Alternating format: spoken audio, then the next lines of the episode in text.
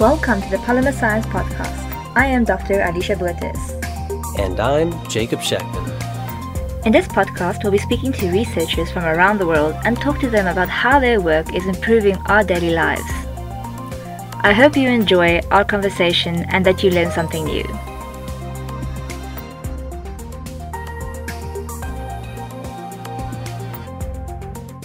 Hello, everyone. Today we are talking to Dr. Jacquin October. He is currently working as a postdoc in the Department of Molecular Catalysis at the Max Planck Institute for Chemical Energy Conversion. He works in the area of homogeneous catalysis with a focus on carbonylation reactions, such as hydroformylation, methoxycarbonylation, and carboxycarbonylation. He is also an old colleague of mine from Stellenbosch University, and it was such a great way of catching up with him. Thank you for all your support with the Polymer Science podcast. Remember to subscribe, and if you enjoyed this episode, please share it and also leave a review. Thank you for listening. Have a lovely day. Welcome to the podcast. I am so glad to have you on. Thank you for giving me your time on a Saturday morning. I really appreciate it. Um, for the people that do not know you, can you give us a quick introduction about you and tell us a bit more about yourself and um, you know your studies at the moment and where you are? Yeah, most uh, certainly. So, um, I first have to say hi or hello to the audience of the uh, Polymer uh, Science uh, podcast, and it's really a privilege for me to actually be here um, on a Saturday morning, and uh, actually it's my birthday uh, this morning today. Oh wow! So yeah. Um, Happy birthday! thank you. I much appreciate that. Yeah. So yeah, um, my name is obviously is Jacquin October and um, I'm originally from um, uh, the Western Cape region, where I grew up in a small town just outside uh, Heidelberg, uh, Cape. Um, and then it's basically where I, I finished my uh, primary as well as my uh, high school schooling. And then after uh, finishing um, the school there, I attended Stellenbosch University, where I studied chemistry um, and uh, biochemistry, um, but then eventually um, chemistry um, prevailed over uh, biochemistry.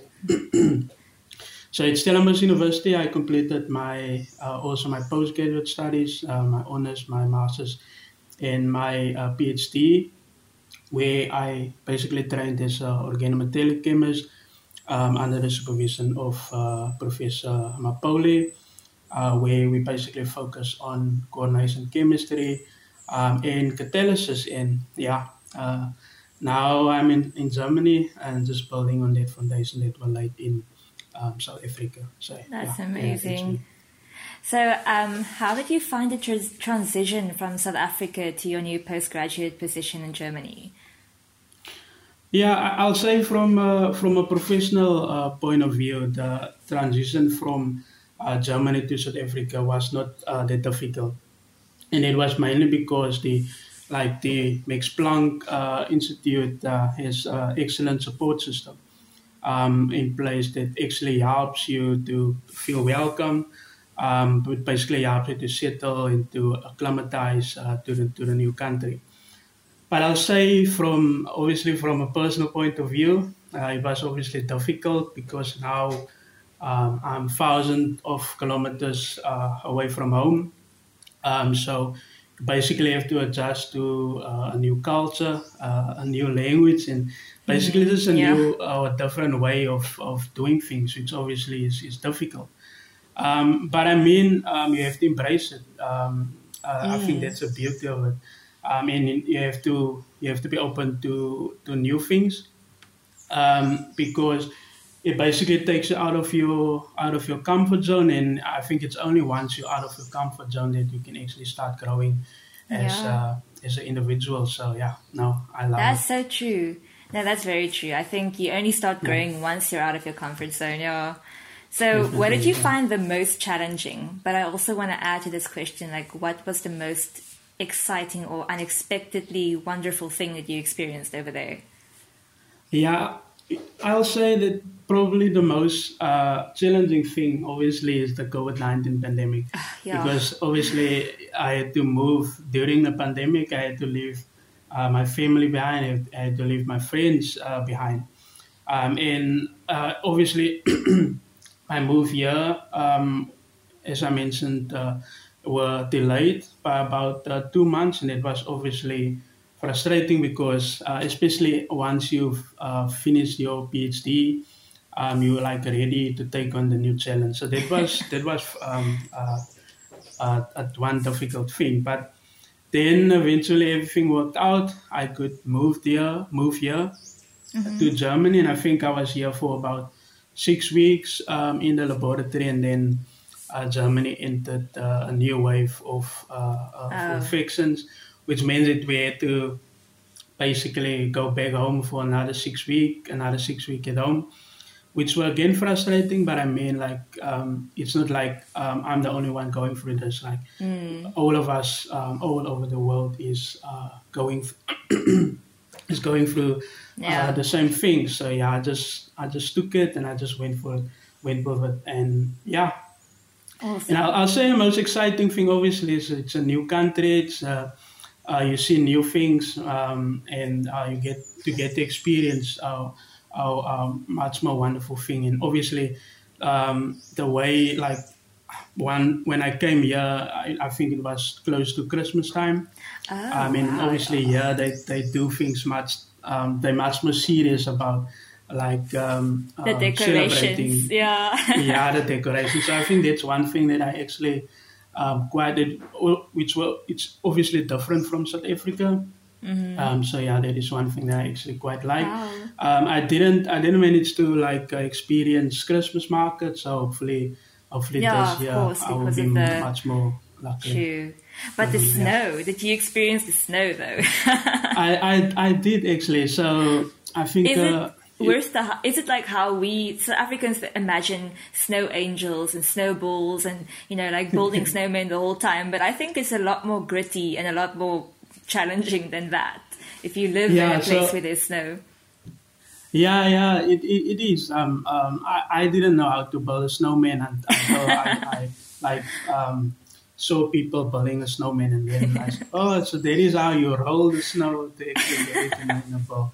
So that was quite interesting. But it was actually my first experience of snow because I mean, like in South Africa, it doesn't. It gets cold, but it doesn't like snow. You have to go to the snow yeah, uh, to actually uh, experience it. But I'll say that the, the one thing that I don't like about the snow is the fact that, like, when it's snowing, it's okay, and but that moment when the snow starts to melt and then it's Ooh. the conditions is quite slippery, and then you have to watch your step.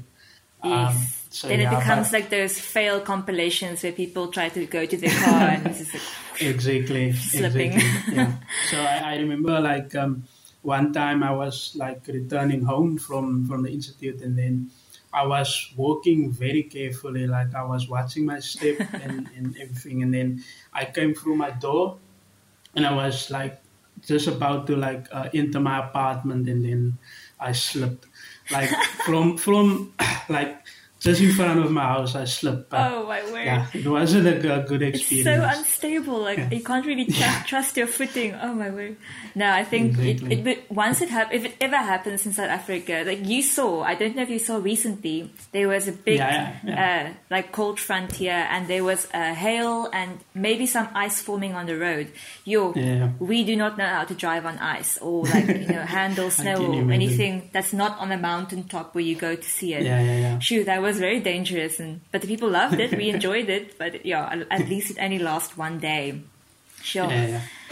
So, um, just moving on to the chemistry and uh, your current uh, career, what made you decide to go into this field of chemistry in the first place? What drew you to chemistry when you were a young schoolboy and deciding Yeah. what to do? Yeah, so basically for me, I think it was like um, when I was in high school that I decided uh, or like aspired to actually become a, a chemist. Um, and I think that is mainly thanks to uh, excellent excellent teachers uh, I had um, that were always uh, like enthusiastic about chemistry in the way um, in the way they were teaching it. Um, and I remember that one of the earliest um, experiments um, that actually were intriguing to me were um, how a fire actually can't burn without oxygen. And I mean, that's that's a simple like experiment, um, but I mean that's I think that's how I got into uh, chemistry. Um, and basically, that's what chemistry is: uh, the study of matter and energy in the in the in the, in the interaction um, mm-hmm. between them. And then once I got to university level, I was also introduced to uh, biochemistry, which I actually also uh, like uh, uh, love start to love like um, very much. But then obviously, uh, at the end of the day, it was always just going to be uh, chemistry um, because I believe that with chemistry we can solve the world's uh, problems, especially yeah, in terms of energy, environment, uh, etc. So yeah, and yeah. if you carry on like you would know now, like if you carry on with postgrad, those fields kind of leech into each other. You exactly, kind of like have exactly. to do with yeah. So if you have passion Yeah. for more than one field, it actually you benefit Yeah. from that later on. Yeah. So you are currently do. studying palladium catalyzed carbonylation reactions. Uh, why is it important to study these type of reactions? Yeah, so um, carbonylation is, is basically a, uh, a reaction where you introduce carbon monoxide um, into molecules. And it's obviously of great importance um, uh, in industry, um, but also, uh, I think, in small uh, laboratory uh, synthesis. And that is because um, a wide range of substrates can actually undergo uh, carbonylations. And these include um, compounds like alkynes, um, alkenes, organic halides, alcohols, uh, etc. Um, so you you, def- you have access to a wide range of uh, of uh, compounds through this transformation um, in under uh, very high atom economic uh, fashion. So yeah, one of the projects that I'm currently involved in is uh, what we call Reppe carbonylation because the guy who discovered it was uh, uh, Walter Reppe. Um, so that's what we're currently investigating um, using a palladium-based uh, catalyst. Now, it basically just involves the carbonylation of alkenes in the presence of uh, nucleophiles, and you can basically use a wide range of nucleophiles, um, ranging from water to alcohols uh, to amines and thiols. So by changing the nucleophile, you can change uh, the product um, um, that you uh, um, have access to. Um, so I think the one of the advantages of using the Reppe carbonylation, obviously, is the fact that um, it's based on catalyst. So we don't use any stoichiometric uh, reagents um, such as bases or inorganic salts, uh, etc. And then also it's 100% atom efficient, uh, which means that it doesn't generate any any waste that we have to remove um, after the reaction. And then also another uh, uh, advantage of these carbonylation reactions is that in most cases, the alkenes that you use is readily available, and the substrate can be obtained from like um, renewable resources, and and then o- that's obviously uh, important from a green chemistry uh, Yeah. perspective. So Oh, yeah. that's wonderful to hear. I actually didn't think about that. Um, Yeah. So, just a quick in between question because I know you have a lot of experience in managing postgraduate projects. Like from honors onwards, now you've had to deal with multiple teams and multiple product uh, projects the whole time. So, I think for young students that are starting their postgraduate career, uh, this type of question will be very useful. Can you Yeah. please describe your method for approaching a project and what it entails to manage time, budget, and then you know give that results time effectively? Yeah, I, I, I don't think I do anything special. I think it's or unique. I think it's uh, similar to uh, what everyone else uh, do, and, and and I think the first thing that you that you will do is like reading uh, reading literature. Um, because you have to know what is out there, what's the current knowledge on the topic that you will be investigating. So I think that's uh, normally the first thing you do. And I'll say the second thing that you, uh, in most cases, do is just to set up a timeline. Um, mm. It's uh, basically a type of to-do list which tells you exactly uh, what you have to do uh, uh, when. Um. Um, but I think you also have to be, be prepared that um, everything it won't go according to plan. Mm-hmm. Um, because at the end of the day, uh, research is, is, is dynamic. Um, so your timeline might might change, um, and I think also you have to be prepared for uh, failures, especially in the beginning. Um, yes. Especially if you work like on organic synthesis, we all know that uh, organic synthesis don't always work. You have to change mm-hmm. this, you have to change that, but then uh, eventually um, it, it works out. Um, and I've uh, I've a joke with a friend of mine, and uh, we always say that there's a reason they call it research and not search because obviously you have to research, research. Um, all the time, research all the time in order to uh, actually get uh, to the answer that perfect. you were looking for. And I've, another thing that I think that which is important um, when working on project is just a regular writing of, of progress reports because mm-hmm. it basically just help you to like see what have you done um, and then it, it helps you to actually plan like future ex- future experiments. Mm. And uh, my professor always told me that you need to write it on a level um, that once you start writing up an article, um, then your your work should actually be done. Um, yeah, it should should yeah. be much easier to, to, basically just adapt that um, to uh, a literature uh, form. True. And then another thing is I think is say is also to focus on like um, what distinguishes your project from what is basically in the literature because I think that's how you you'll be able to actually make uh, impact with yes. uh, what what you're doing. So yeah. like to bring that novelty into your project as well. Exactly. Yeah. yeah. yeah. Yeah. yeah. that's very cool. Thank you for that. Yes, I think a lot of people are scared of failure, and they feel like when yeah, their project has some failure, that they're gonna like you know it's going to be the end of yeah. the world or it's not what they planned for but that's mm. really the thing when you start really looking into it like you said with the research uh, failure is literally the steps towards success you have exactly. to have that yeah, yeah. so thank you for that. and I that. mean even even failed even failed experiments is good experiments because yeah. you know don't look into this maybe yes. move into this direction so yeah it, it still is value you're saving someone else's time. so that's cool. Yeah. So, uh, for one of your articles, as part of your previous work, you studied methods that can lead to the formation of primary and secondary amines. Yeah. Can you tell me a bit more about the synthesis method and how it worked?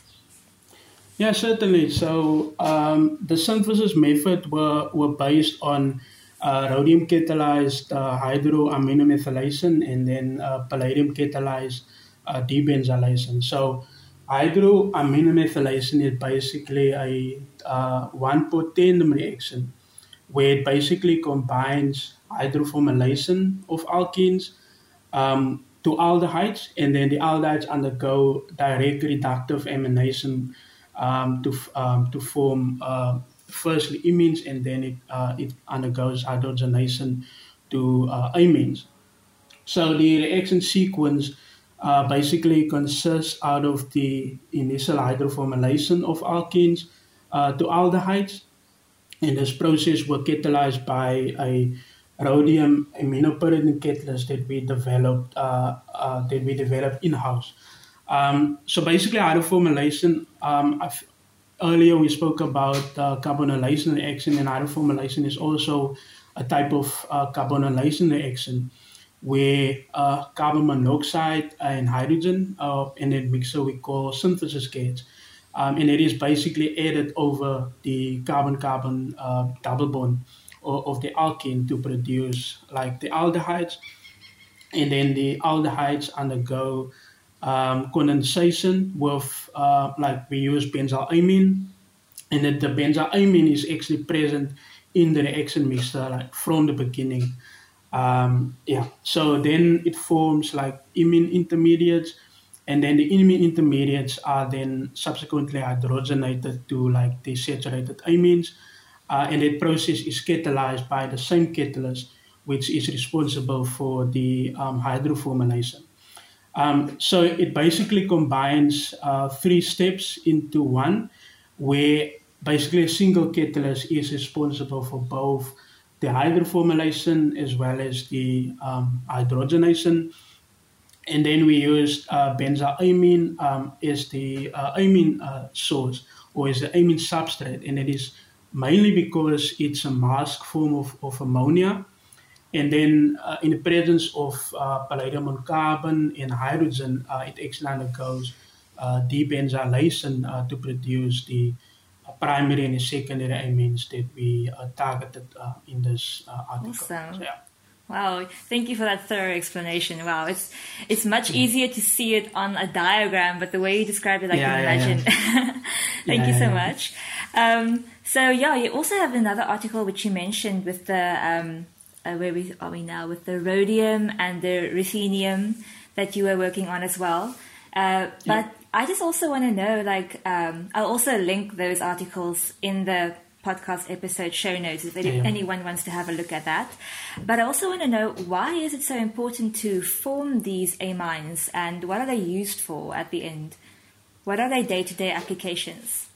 Yeah, yeah, yeah. So, like the current established methods uh, that one use in order to make these uh, amines, uh, it commonly generate like a stoichiometric amount of uh, waste, um, and then in most cases it utilizes corrosive acids and bases or uh, strong reducing agents like uh, lithium, lithium aluminium hydride. Um, so, of course, we need more uh, environmentally friendly uh, methods, um, and that I think that's currently a huge focus um, in, in in academia. Um, so, for instance, the hydroaminomethylation that we use is actually is a highly atom economic uh, reaction, but it's not it, it is not completely um, atom atom efficient because it does produce water as a byproduct, uh, but of course water is a, is a green chemical. Um, uh, and so it base it like I think the main focus is that um, the what you do needs to confirm needs to conform to the 12 principles of uh, green chemistry. And then in terms of the um, application of the amine, so when we performed uh, the, the, the study, uh, we, we used various uh, alkene substrate for the hydroaminomethylation um, in the presence of the benzylamine, but we chose them with a specific uh, uh, um, application uh, in mind. So, for instance, we use um, like normal aliphatic, aliphatic alkenes, and that allowed us to actually produce um, fatty amines. Um, and fatty amines uh, are obviously important in industry uh, with applications in like lubricants, um, surfactants, um, and uh, corrosion uh, inhibitors. Um, but we also looked into the use of uh, aromatic alkenes um, such as styrene and, and eugenol because obviously they give you access to like uh, pharmaceutical um, um, intermediates. And then lastly, we also uh, evaluated um, alkenes containing um, ester and like uh, alcohol uh, functionalities because it basically allowed us to prepare um, amino esters and amino alcohols, and they're obviously important in the uh, polymer uh, uh, polymer precursors. Awesome. Um, so yeah. Wow, that's cool. I think a lot of people have learned something new just now, like not looking at a, a standard thing they have in their house and like, oh, it's an amine. Didn't know that. Yeah. and uh, all the methods that it takes to form that is just, you know, the whole. It's not not as simple as you would think. Yeah, exactly. Yeah. Um, my next question is just around your the, the work you mentioned now with the ruthenium and the rhodium and all that. But I also just want to know during the failed experiments and so on, how did you did you find anything interesting? Was there anything that you found uh, strange or like discovered while you were investigating these synthesis sequences? Yeah, so I think you, you are referring to the uh, dendrimeric uh, structures uh, that we uh, synthesized. So yeah, the, the synthesis were, were quite were quite interesting. Um, and I mean, for, for people who don't know what dendrimers are, they are basically uh, macromolecules, um, and they can act as uh, multifunctional uh, ligands. which therefore um, they are therefore able to coordinate uh, multiple uh, multiple metal ions. And then once they um, coordinate these metal ions, we call them metallo metallodendrimers. Um, so by coordinating multiple metal ions, um, it increases the local concentration of like the catalytic active metal metal ions. And if there's a synergistic effect between the different metal ions, then it enhances the catalytic activity, which is something that, that we've uh, observed. Um, but also because of the fact that the molecules are now larger, um, um, larger molecules, um, there's also the possibility of uh, catalyst uh, recovery um, by means of like precipitation or uh, ultrafiltration. So yeah, so I think that is one of the interesting things uh, about um, but I mean synthesizing them is, is, is quite a quite a pain. So yeah. oh well, that sounds really cool though.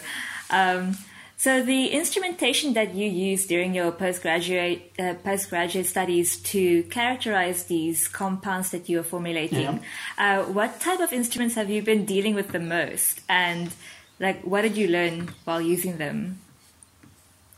Yeah, so basically uh, we use or, or, we synthesize coordination compounds, and these uh, coordination compounds were like fully characterized uh, using a range of analytical techniques. So um, our first line of characterization normally is is infrared uh, spectroscopy, and then that is followed by uh, NMR, like uh, proton and carbon NMR. Mm-hmm. Obviously, mass spectrometry, melting points, and uh, element, elemental analysis. Um, but in terms of like the testing of the compounds in catalysis, um, due to the fact that we performed experiments um, under under pressure. We had to make use of like high pressure high pressure reactors, um, and then we also use uh, microwave reactors because you know microwave is actually also um, quite a big topic mm. uh, nowadays. Um, and then another thing that we looked into is like um, high pressure infrared and high pressure NMR uh, spectroscopy because that basically allowed us to like identify like um, interesting catalytic intermediates um, uh, during our uh, catalysis. So yeah, that's mostly the things that I that I were uh, involved in during my postgraduate studies. That's a large skill set to, yeah. to, grow actually during that time. Like, uh, do you think yeah. it's beneficial for a project to have a lot of instrumentation work, or do you think sometimes it's a bit of a disadvantage because you get you gain a lot of skill and you have a lot of you can yeah. actually put it on your CV. You know how to operate an NMR and etc. Yeah. But you know, like uh, no yeah. budget wise, it might be a bit of a trick as well. Yeah, yeah. No, I, I I'll say it's it's it's definitely an advantage um, because now like you are not just trained as a, a chemist which can do synthesis but you can also like do the, the analytical side mm-hmm. of things. Um, so obviously, it, you do you do not go in as deep as like an analytical chemist, for instance.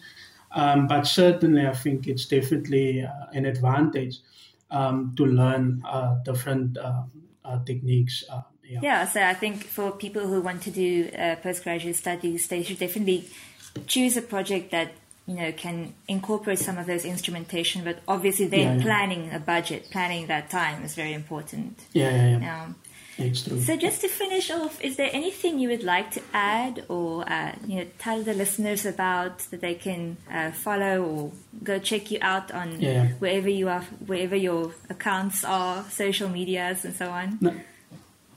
Yeah, definitely. So I think I think the first one obviously is LinkedIn. Mm-hmm. Um, so I do have an account uh, on LinkedIn, maybe not as active as I should be, but uh, I, I am there. I mean, it's obviously under, under my name. Uh, and then obviously also I'm on ResearchGate, and I think that's probably better because it, it shows the work that, I'm, that I've done uh, and basically where I, where I am now currently based, and then also the work that I'm, that I'm currently doing.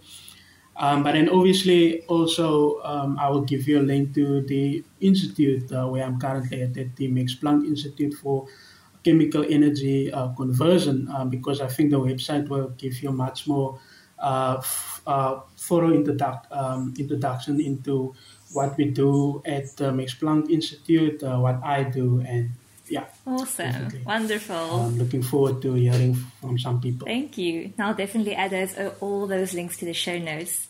But thank you so much for talking to me today. I really appreciate it. it was so much fun. Yeah, um, and I hope you have a lovely birthday and you can actually celebrate it. no, I will definitely, I will definitely do it. Yeah. but thank you so much. Thank you for inviting me.